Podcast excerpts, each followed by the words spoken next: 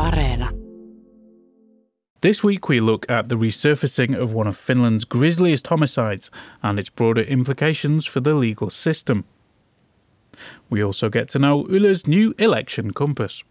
It's a very interesting election coming up. There's a lot of things going on domestically and also internationally. So it's a good time to go check out what the candidates and the parties think about it in the uh, in the compass.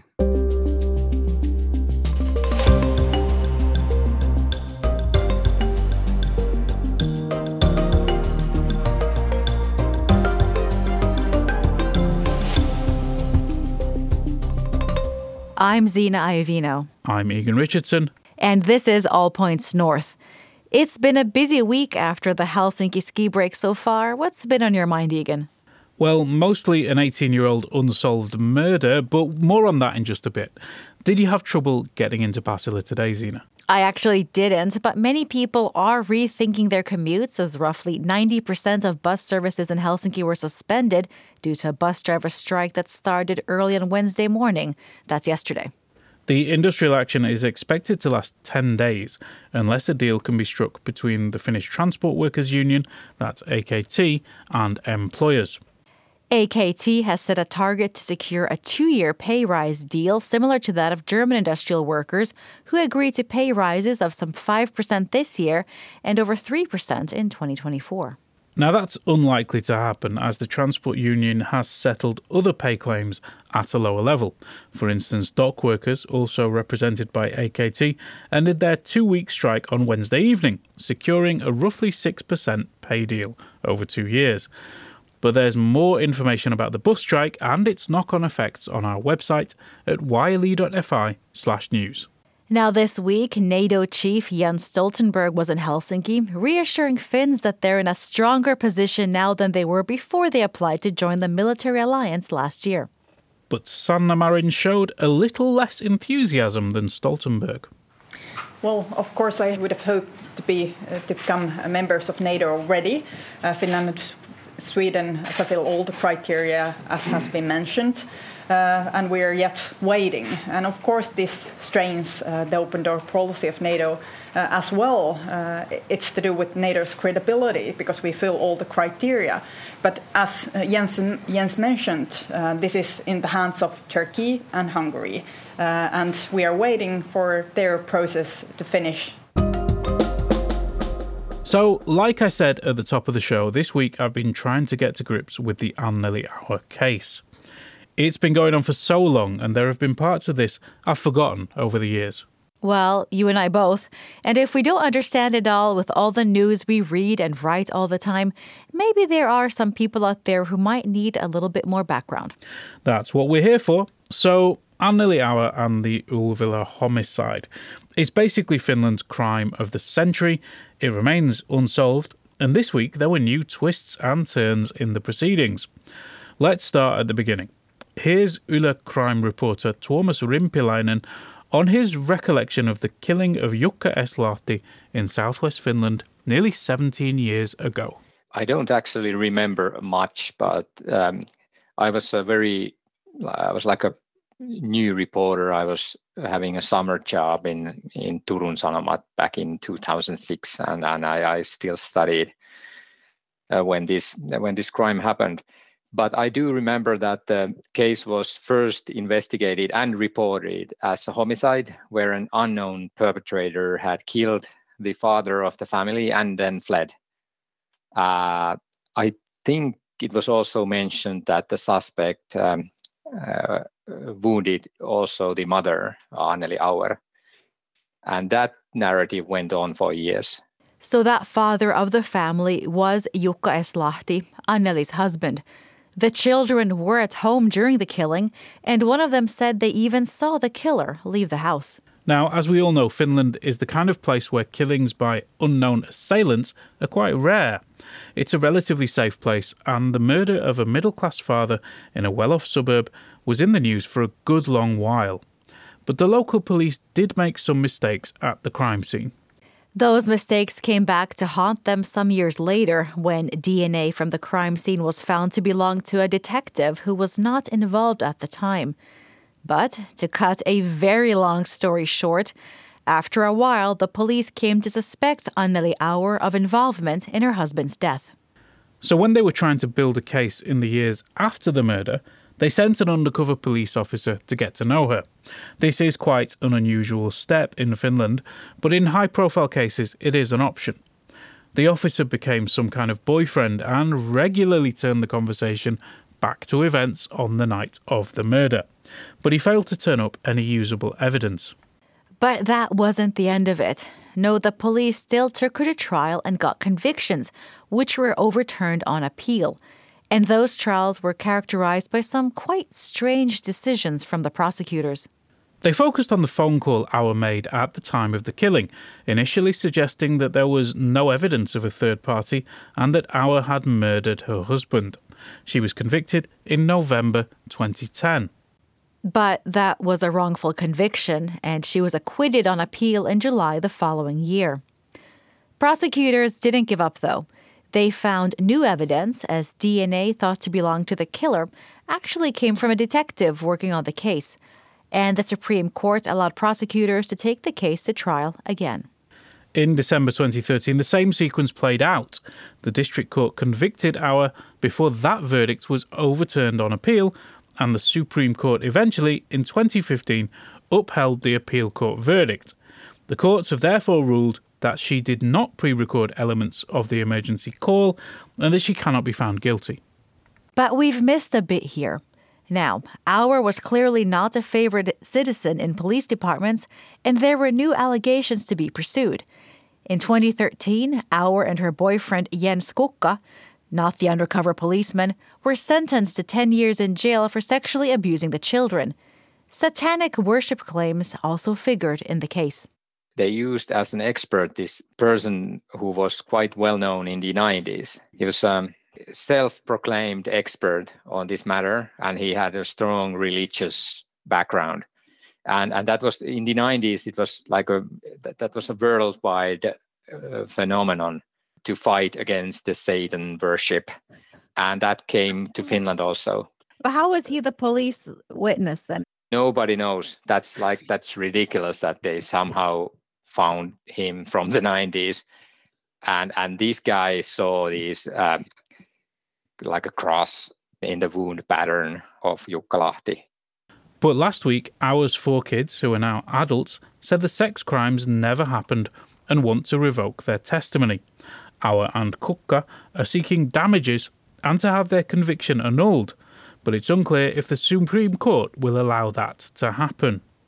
But back when the trial took place, there were some disputes over the children's testimony. Here's Tuomas again during the trial, uh, three psychology experts witnessed, and they all said that children's accounts are unreliable. But but still, the court uh, thought that that that there were parts of the the stories that actually were reliable, and that's a big big problem because because if, if three individual experts witnessed the other and then the court still still uh, goes to other direction. That that that raises questions. Um, back then, we didn't know any of this because the trial was completely secret. A little later, uh, some journalists uh, got the access to the classified court documents, and they wrote some some articles about the case. And and then we we got the, in the publicity we got some information about this criticism d- during these these stories that the children told in the court. Uh, and of course, Auer herself self, uh, has always claimed that she is innocent. After all these twists and turns, you could be forgiven for thinking Finland's justice system has a few flaws. If Auer is eventually found innocent of all these charges, would that shake confidence in the legal system and the police? Here's Tuomas again if the Supreme Court decides to quash the sentence, it should shake the system. I think. Uh, other uh, other thing is these secret trials. Uh, I really think that courts need to make better public statements uh, statements about the about what kind of evidence their their verdicts are based on, and that's that's a big big big problem in Finland that that courts make these public uh, statements that actually are just very short and didn't tell anything about the evidence that the verdicts are based on. And that was Yle crime reporter Tuomas Rimpiläinen on the aftermath of Finland's crime of the century, which remains unsolved 17 years after the brutal murder. Would you like a weekly summary of the top stories from Finland sent straight to your inbox? Just sign up for our weekly newsletter. Go to yle.fi slash news and look for the newsletter tab at the top of the page. That's yle.fi slash news. Parliamentary elections are exactly one month away, and Yle is getting ready to launch its election compass. I'm excited to try Yle's as I've tried a few other ones, and it's really good to compare results. So, the compass allows anyone to answer a series of questions and see how their answers match up with those of candidates.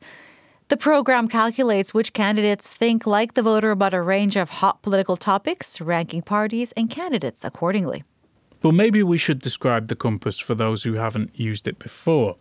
It's a tool that helps you match your views with those of suitable candidates. I talked to our colleague Ville Laakso, who's been working on Yle's election compass, to tell me more about it. Simply put, it's a tool for finding out suitable candidates. So YLE has sent all the candidates a uh, list of questions, and uh, many of them have answered. So, and so in the election compass, service, the user gets to answer the same questions, and then the machine will tell you which of the candidates agree with you the most and who agrees with you least. As Ville said there, the Compass is essentially a computer program that asks candidates and users to answer certain questions. It then compares the responses to find a candidate or candidates whose answers are closest to the responses provided by the user. Finland is no stranger to election compasses. They've been around for a couple of decades, and many voters rely on them. So, next, I asked Ville what's new this time around. So, this time we also have the parties answering the questions. So, the user gets to see which party sides you with, the, uh, with you the most. And uh, the parties' answers is a uh, much asked for feature. And this time it's the, uh, it's the first time we got it. So, the parties' views on, on current affairs aren't usually that known to the electorate. And uh, now we get to see them side by side. That's a useful feature to have a way of comparing the parties. Ville also told me that the compass in the last general election got some 2 million uses, which is a lot for a country as small as Finland. And of course, our English language version is coming out in the next few days. In addition to Finland's official languages, the compass will also be available in Russian and Arabic. Here's Ville the election compass not just as a journalistic content, but uh, an act towards democracy as well. And there are many language minorities in Finland that aren't served fully with the uh, info on the elections. And since the compass is such a good info package, we decided why not to do that on many languages as well. The ruling parties right now haven't been doing so well in the uh, in the polls, and Kokoomus and Perussuomalaiset might be doing a uh, resurfacing on the political uh, scene. And also in Finland, there's been the whole health service renewal, and we'll see how, how people have been taking that in. And uh, the NATO membership debacle is still going on, and obviously the uh, the war in uh, in Ukraine and all the uh, international ramifications of that, they're bound to make a splash in the elections as well it's a very interesting election coming up. There's a lots of things going on domestically and also internationally. So it's a good time to go check out what the candidates and the parties think about it in the uh, in the compass. And that was Yle's Ville telling us about the election compass. So try it out and tell us what you think. Were you surprised or not by the results you got? Let us know on WhatsApp. Our number, as always, is plus 358 44 421 0909. It's time to have a look at what else has been in the news this week. Parliament approved Finland's NATO membership by 184 votes to 7. Six MPs from the Left Alliance, one of the governing parties, voted against joining NATO. Ano Turtiainen, an MP elected on the Finns party ticket in 2019, but now in a one man group, also voted no. NATO Secretary General Jens Stoltenberg said that Finland and Sweden are in a stronger position now than they were before they applied to join the military alliance. He said it would be impossible for alliance members not to intervene if Finland's or Sweden's security were to be threatened. Hungary said its decision to ratify Finland's NATO membership will be delayed until the end of March. Hungarian Prime Minister Viktor Orban has given mixed messages about approval of the Nordic countries' NATO applications. Orban has, however, instructed his Fidesz party to back Finland and Sweden's bids to join NATO as the Hungarian parliament prepares to debate the membership applications. Turkey's NATO discussions with Sweden and Finland will restart this month in Brussels. This follows a January delay f- triggered by a Quran burning protest in Stockholm. Police are investigating the burning of a picture of Turkish President Recep Tayyip Erdogan at the Turkish embassy in Helsinki last weekend. Police detained four people at the scene who have since been released. Finnish leaders told Yle that Finland prepared for a Russian attack a year ago as Ukraine came under fire. The possibility that Russia might threaten or invade more countries, such as Finland, was also earnestly discussed by the Finnish government. Finnish President Sauli Niinistö, meanwhile, said Finland will support Ukraine as long as is necessary. He said Finland will do its utmost to make those who have fled the war feel welcome and safe here, while also helping Ukrainians rebuild their homeland. The National Bureau of Investigation suspects a man who lives in Lahti of money collection offences, although they have not named Biafran separatist leader Simon Ekpa as the suspect. Ekpa's social media activities are currently under investigation by the police. A contentious Sami bill has run aground in parliamentary committee, which means it won't be debated during this parliamentary term. The proposed law would have helped dictate who has the right to be included on the voters' roll for elections to the assembly, which represents Finland's indigenous Sami people. Western Uusimaa District Court has remanded Aleksanteri Kivimäki into custody over crimes related to the hacking of patient records from the Vastaamo Psychotherapy Centre. Finland's Public Health Authority, THL, said just over half of Finns have hybrid immunity against coronavirus, stemming from natural infections and vaccinations. And on that note, the agency also said that it does not recommend COVID 19 vaccine booster doses this spring, unless you're over the age of 65. Korkeasaari Zoo said one of the three Amur tiger cubs born last August died this week. The cub fell ill after ingesting a sharp bone with his meal. Finnish hockey club Jokerit have a new home arena in Kerava after their Russian Continental Hockey League exile. Jokerit last played in a Finnish league in the 2013 2014 season, which was followed by an eight year stint in Russia's KHL. The rapper Käärijä will represent Finland at the 2023 Eurovision Song Contest with his party anthem Cha Cha Cha. His style combines hip hop, metal, and electronic elements. So, Egan, will you be heading to the Eurovision Song Contest this May since it's being staged in Liverpool? Uh, that's right. The UK is staging this contest on behalf of Ukraine, which won last year's Kitsch Fest. Uh, Liverpool is a wonderful city. I used to live there. It's brilliant and I recommend it to everyone. But sadly, I will not be there this May.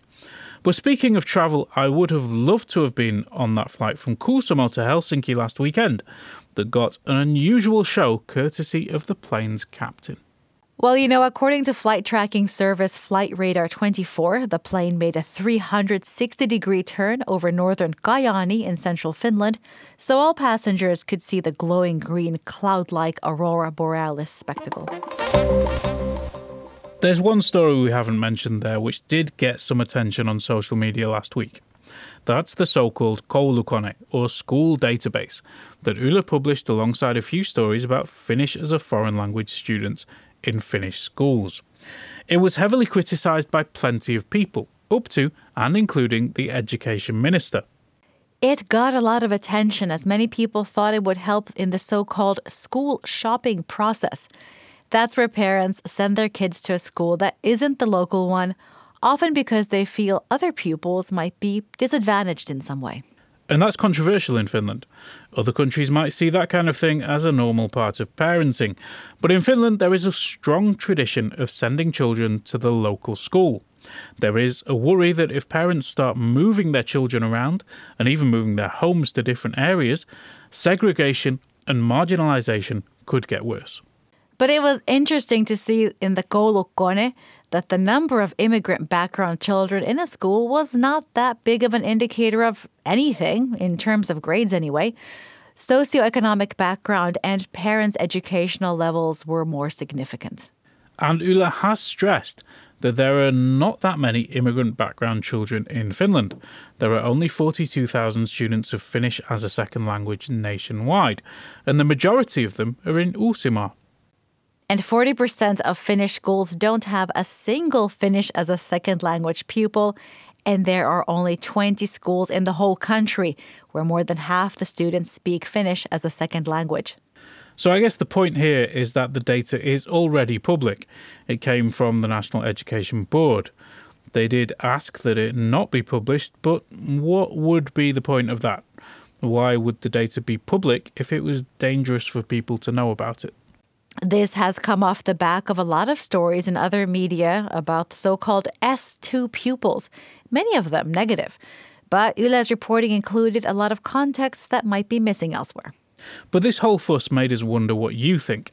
We have heard that post 16 education in Finland is problematic for kids who don't speak Finnish well, as there are not enough places in English speaking schools.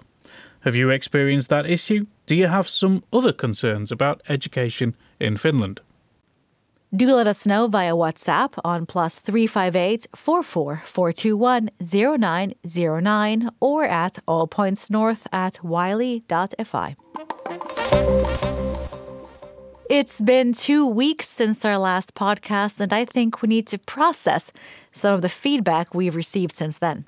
First up, we have Musa, who listened to our show on stem cell transplants for intercultural patients.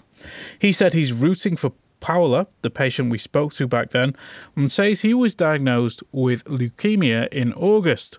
Luckily for him, his brother was a match and donated stem cells, but he wanted to stress how important it is for darker skinned people to become donors.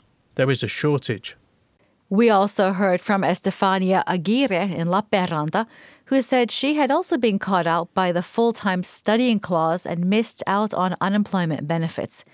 She also had some feedback for Finnish language teachers.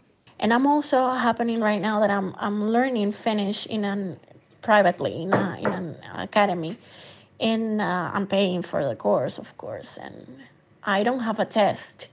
And when we finish the uh, the course, we don't have a test, and that to me it's a little surprising because even though you're paying for your course, you should have a test in order to know if you happen to know what you are learning or not. Damien from France got in touch to ask about disinformation and fact checking. He says his nephew is often taken in by things he reads online and has even started to believe in flat earth conspiracies. He says that's easy to disprove, but that some people, quote, don't trust the sources even if it's public data. So, Egan, how do you sort the wheat from the chaff when there is so much disinformation online? Well, as journalists, we try to verify our sources as much as possible. That means the gold standard is at least two sources, unless it's a primary source, so a government agency announcing something about its own actions, for instance. Uh, and in general, we should know as much as possible about our sources. This does sometimes cause us problems when social media is alive with talk about one topic or another, but we have to wait till we have more reliable confirmation. And sometimes we make mistakes, but the goal then is to correct them as quickly as possible. In Finland, there is a Council for the Mass Media, which asks the media to abide by a set of rules. One is reliable sourcing, another is correcting quickly, and a third is not allowing anyone outside the newsroom to direct editorial decisions. That's really important, especially when ministers try to put pressure on, as happened with the Koulukone. So I guess we'd recommend looking for media that abides by those standards. It's called JSN in Finnish, and generally taking a skeptical line when you see stories. See if they attribute the information and if they explain why a source is anonymous, for example. Quite often, the more biased news sources can look quite plausible, so it's quite difficult these days. But how do you check your sources and debunk this information? Let us know on plus 358 44421 0909 or at allpointsnorth at yle.fi. Lastly, it would be a big omission if we didn't talk about Simon Ekpa.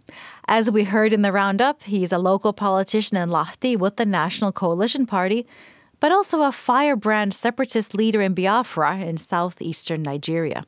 He has been streaming to a large audience of Biafrans worldwide, asking them to boycott the Nigerian election, all from his Lahti apartment. Yle published a story on this, and we did an English version. And since then, we have been deluged with tweets from his supporters. They want us to do more news from Biafra and Nigeria, but I have to say that's not what we do. We focus on Finnish news, and the only reason Ekpa was covered in English is because he's based in Lahti and he's a local politician there. There are many other outlets that cover Nigeria better than we do, so please turn to those news sources. You can join the conversation too. We want to hear what's on your mind. Just leave us a voice note or text on WhatsApp. Our number is plus 358 44 421 0909. The weekend is approaching, and I'll be at the news desk. What about you, Egan? Any big plans as the sun is starting to come out again? Well, I might well end up at the Olympic Stadium as Helsinki ski weeks are getting started again. This is an opportunity for anyone to ski around the tracks at the Olympic Stadium free of charge. And it's quite good fun, even if you're a terrible skier like me. It's on from Saturday the 4th until the 22nd of March, so do get down there if you can. It sounds like a winter wonderland. I might give it a try myself after my stint down the salt mine. And then when I get home, I'll watch the gritty Yorkshire crime drama Happy Valley on Yle Areena. That is a classic, and it does make me a little homesick every time I watch. I just love those Pennine Hills. And of course, remember to sign up to receive our weekly email in order to get the Areena links direct to your inbox every Thursday after the show. Details can be found at yle.fi slash news. And on that note, we'll end as we always do by saying a big thank you to you, our audience, for listening to and supporting All Points North. I'd also like to give a big thanks to our audio engineer, Joonatan Kotila. Bye. Bye.